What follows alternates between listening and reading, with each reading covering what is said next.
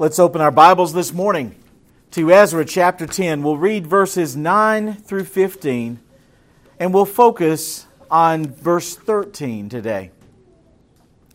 Ezra chapter 10, verses 9 through 15. So all the men of Judah and Benjamin assembled at Jerusalem within the three days.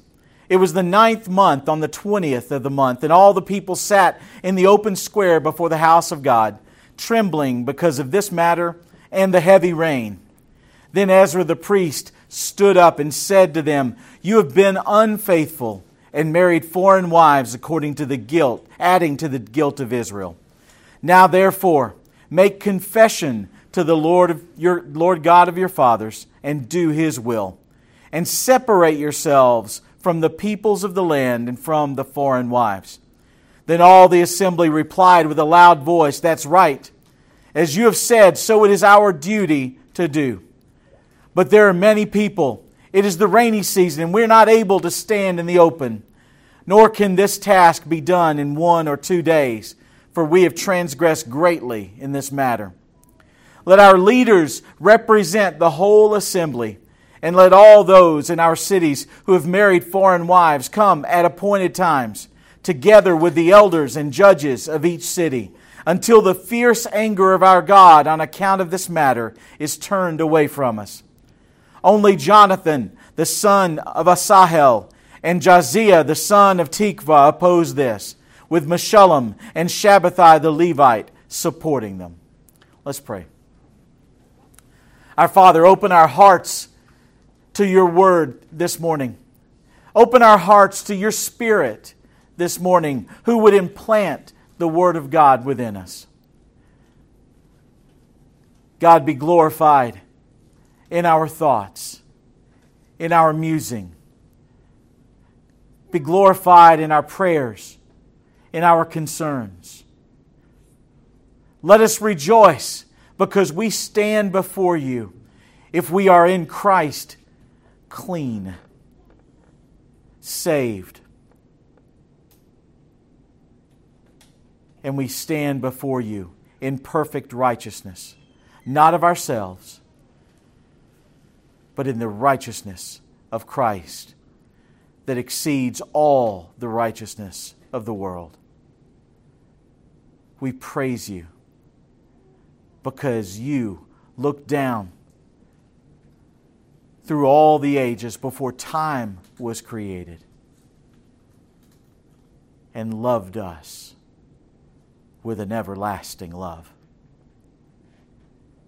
It is in the name of Jesus Christ, our Lord and Savior, we are able to pray. Amen.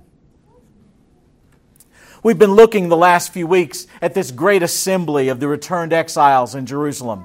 And you'll recall that the purpose of the assembly was to bring the problem of these immoral relationships to the open and call the people to repent.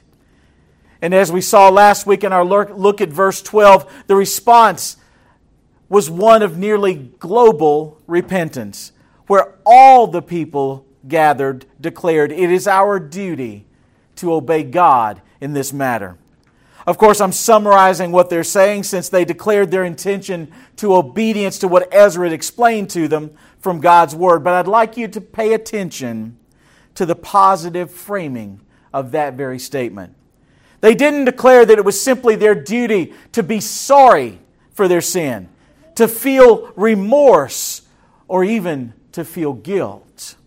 There were many even today, who would put themselves through an, this emotional penance, regretting their sin every time they repeated it. But at the same time, having no intention of stopping their sin. In this manner,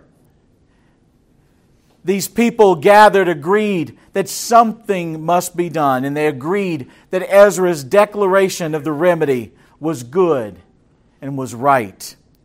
But it is not their repentance that is most important, it is their obedience. Repentance is just the necessary first step to obedience, but it cannot be all we are in Christ.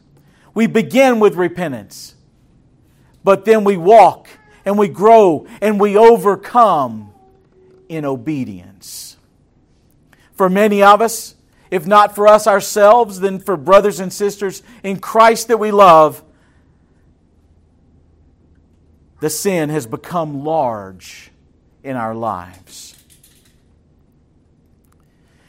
Indeed, whether the sin is large because it has come to dominate a single life, or it is large because it, because it is being unrepentantly practiced by a great number of people, the remedy is the same repent and obey, or else the sin will continue to grow. That is what sin, when left to its own fertile ground of the heart, will do. It will grow and it will take over. For many who are dealing with large sin in their lives, the greatest goal they have is not to remove it, but to hide it, to conceal it from others. We realize that God can see our sin, and we may even admit, admit that that is unfortunate, but we strive with our best efforts to keep other people from discovering our sin. The early Puritan author Thomas Adams put it this way Clip the hair short, yet they will grow again because the roots are in the skull. A tree that is but pruned, shred, topped, or lopped will sprout again. Root it up, and it shall grow no more. What is it to clip the outward appearances and to lop off the superfluous boughs of our sin when the root is cherished in the heart. Everyone here, I suppose, knows that there are sins that are so great that they may require a great deal of work to put them away. One commentator put it this way To eradicate sin is a task of the greatest difficulty. How hard it is to overcome a sinful habit in ourselves. Only the most patient, persistent, prayerful, and believing effort has any chance of success in such an attempt. How difficult it is to eradicate an evil, whether of belief or of practice, from the church of God. It is a task requiring the zeal of an enthusiastic reformer, the piety of a devoted saint, and the wisdom of a profound sage. Nothing is easier than the propagation of moral evil, but its eradication is supremely difficult.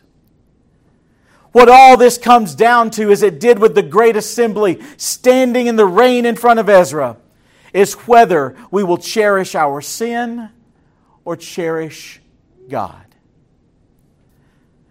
Matthew 6 24, Jesus tells us, No one can serve two masters.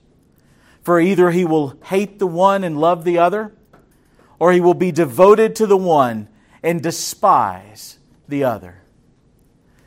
If you've read the context of that verse, you'll recall that it ends with a statement that you cannot serve God and money.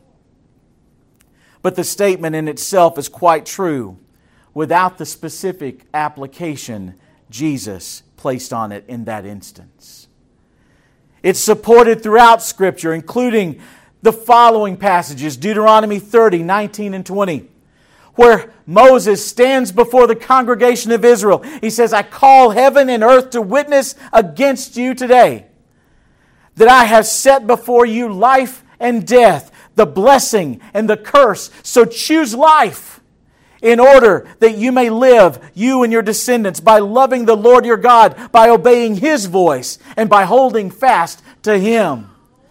Joshua, talking to the next generation of the assembly in, in chapter 24, verses 14 and 15, says to the people, Fear the Lord and serve Him in sincerity and truth, and put away the gods which your fathers served beyond the river and in Egypt, and serve the Lord. If it is disagreeable in your sight to serve the Lord, choose for yourselves today who you'll serve. Whether the gods which your fathers served beyond the river, or the gods of the Amorites in whose land you're living, but as for me and my house, we will serve the Lord. 1 Kings 18 21, as Elijah stood on the mountain and all the priests of Baal were gathered around him, and all the people were waiting to see. Elijah came near to all the people in 1 Kings 18 21 and said, How long will you hesitate between two opinions? If the Lord is God, follow him.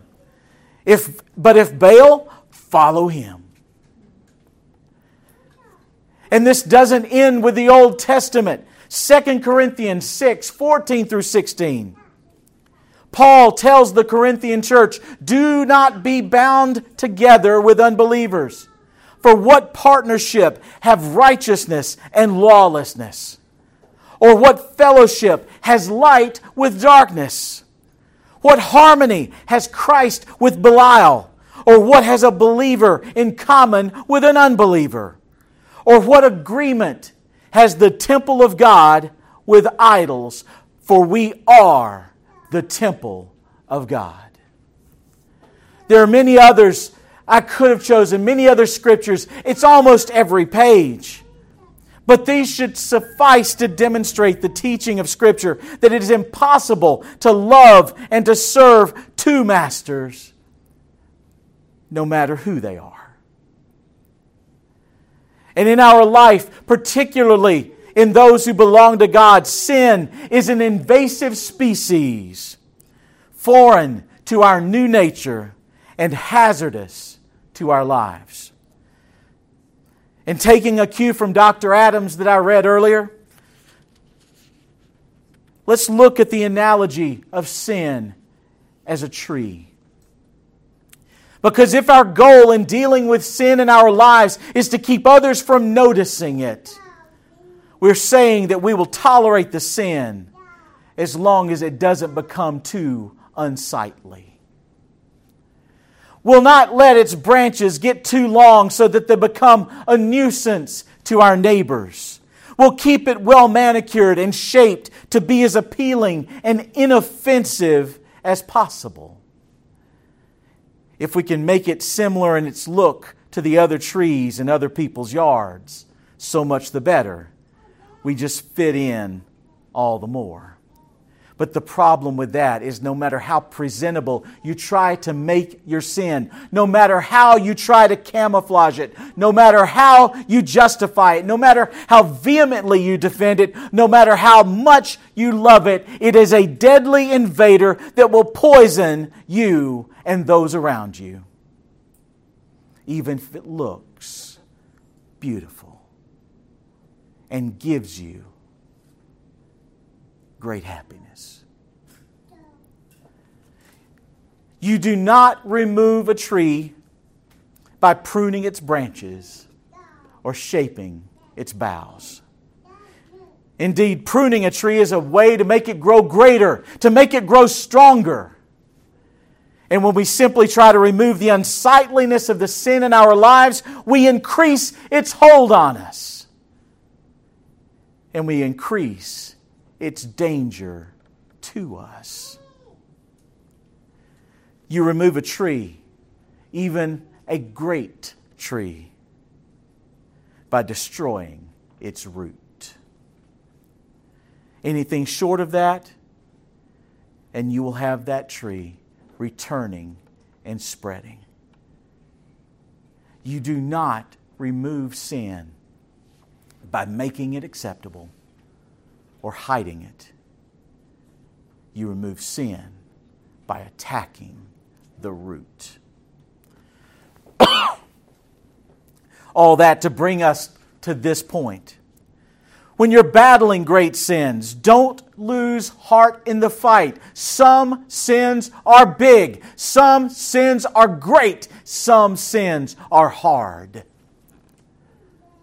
but always make sure in your battle against sin that you are attacking the root of that sin and not its appearance.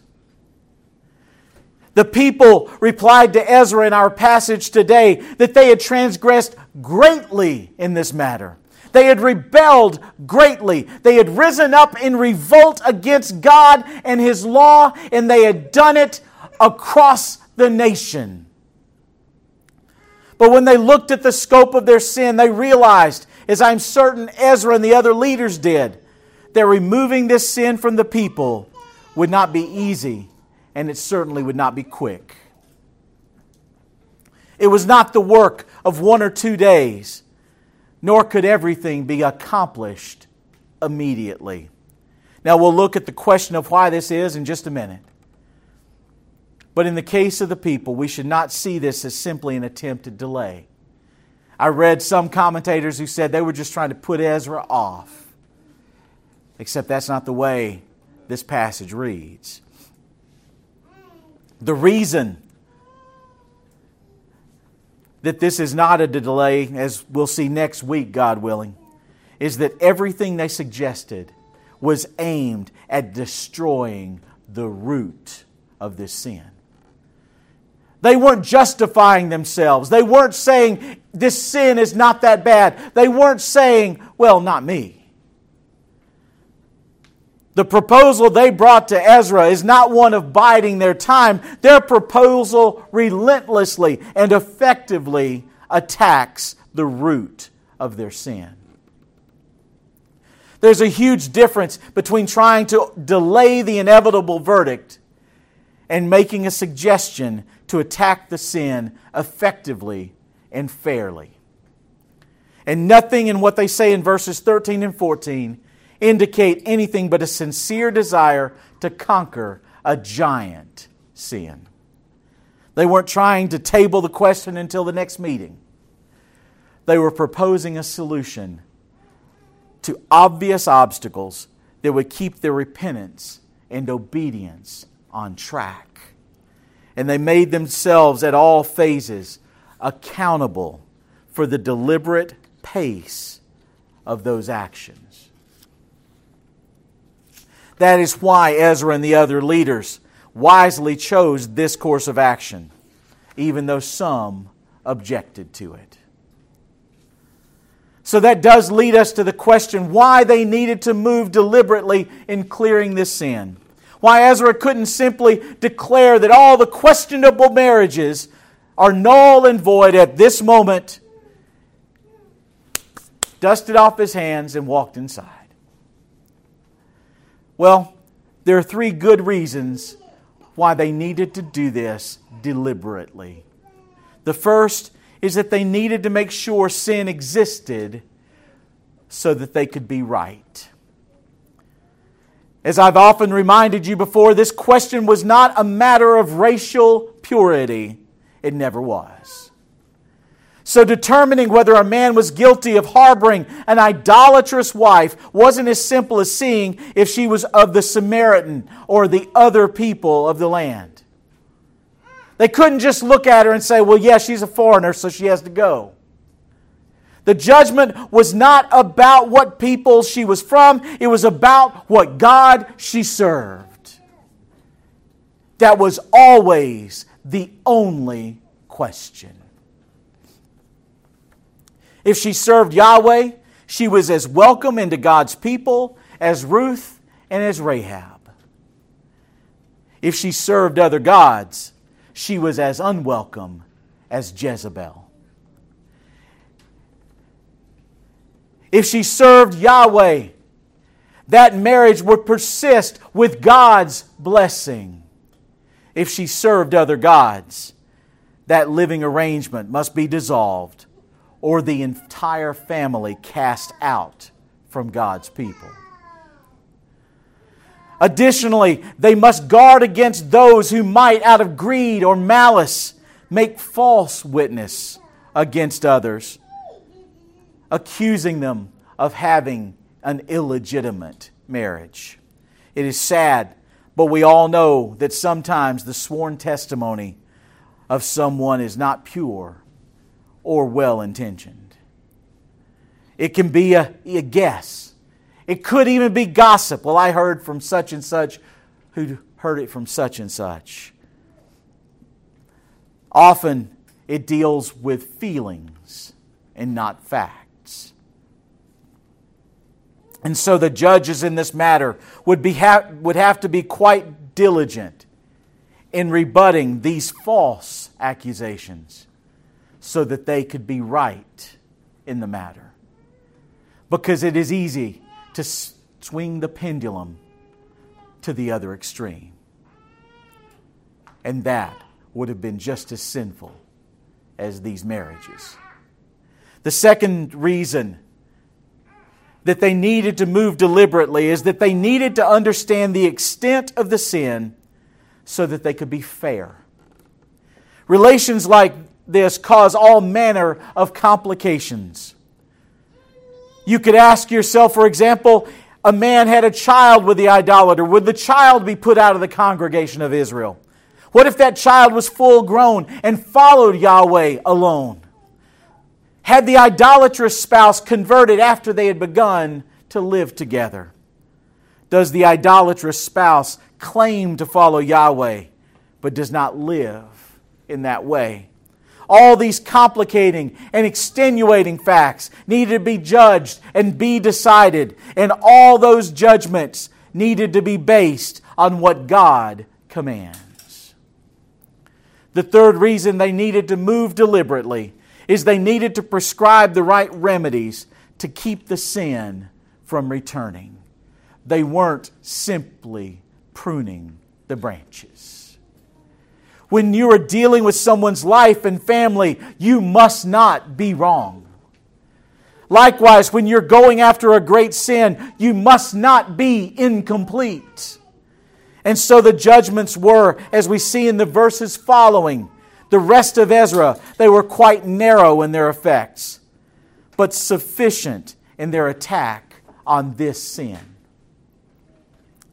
There are people in that list that we see at the end of Ezra from every level in society, from priests and leaders down to the smallest in a family clan, and each must be called to repentance and obedience individually. And they must accomplish that repentance and obedience individually. Only then can the body of believers be freed from the sin.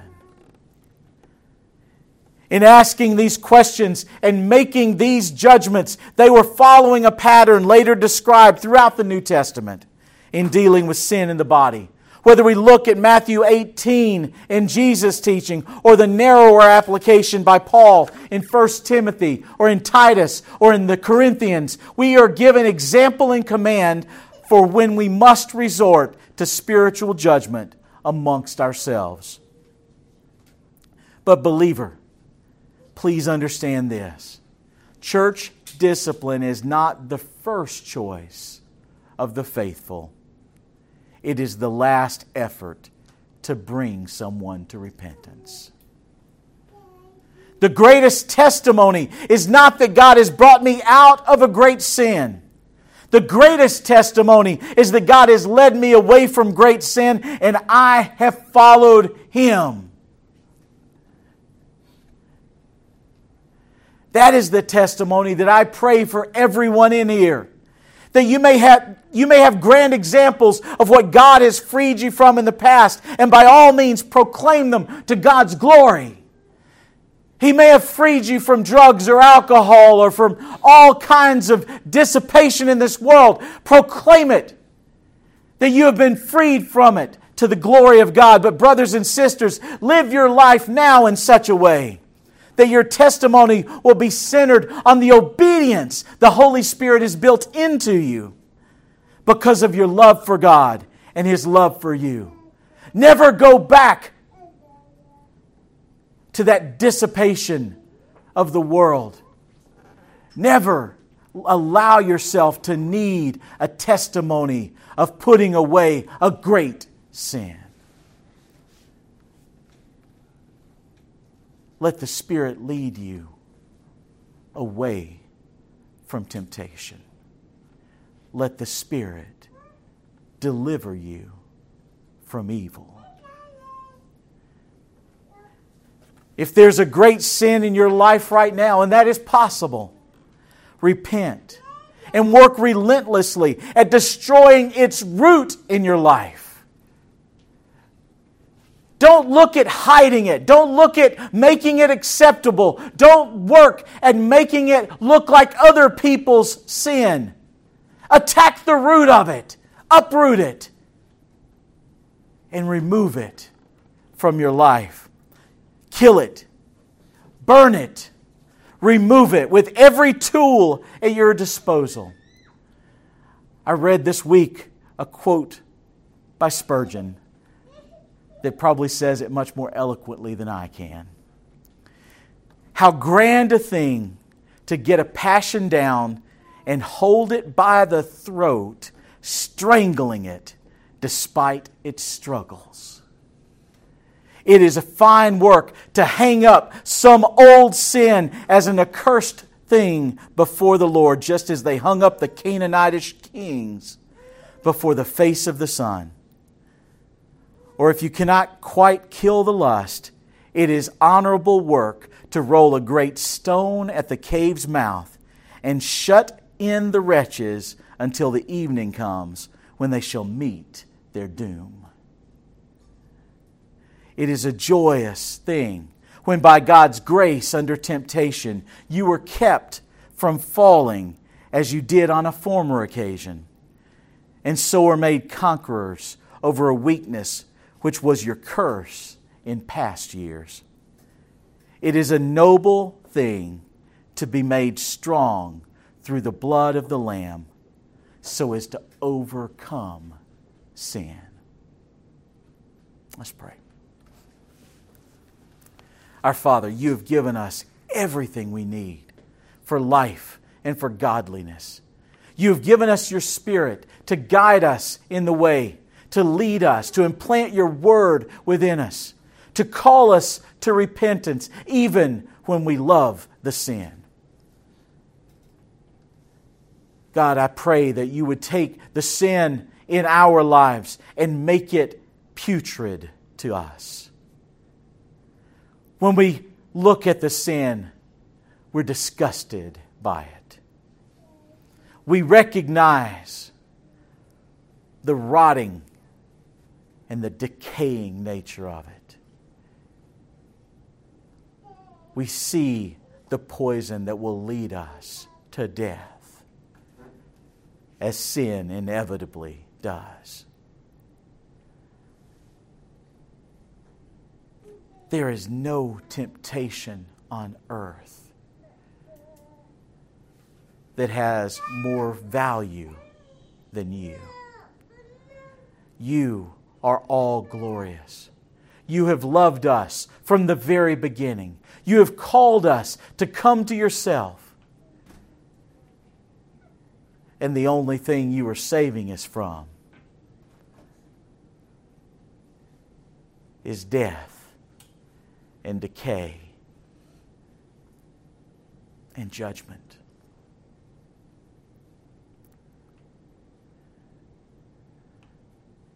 Show us each day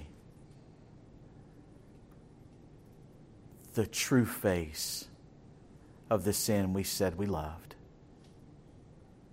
the sin that we tried to make so pretty.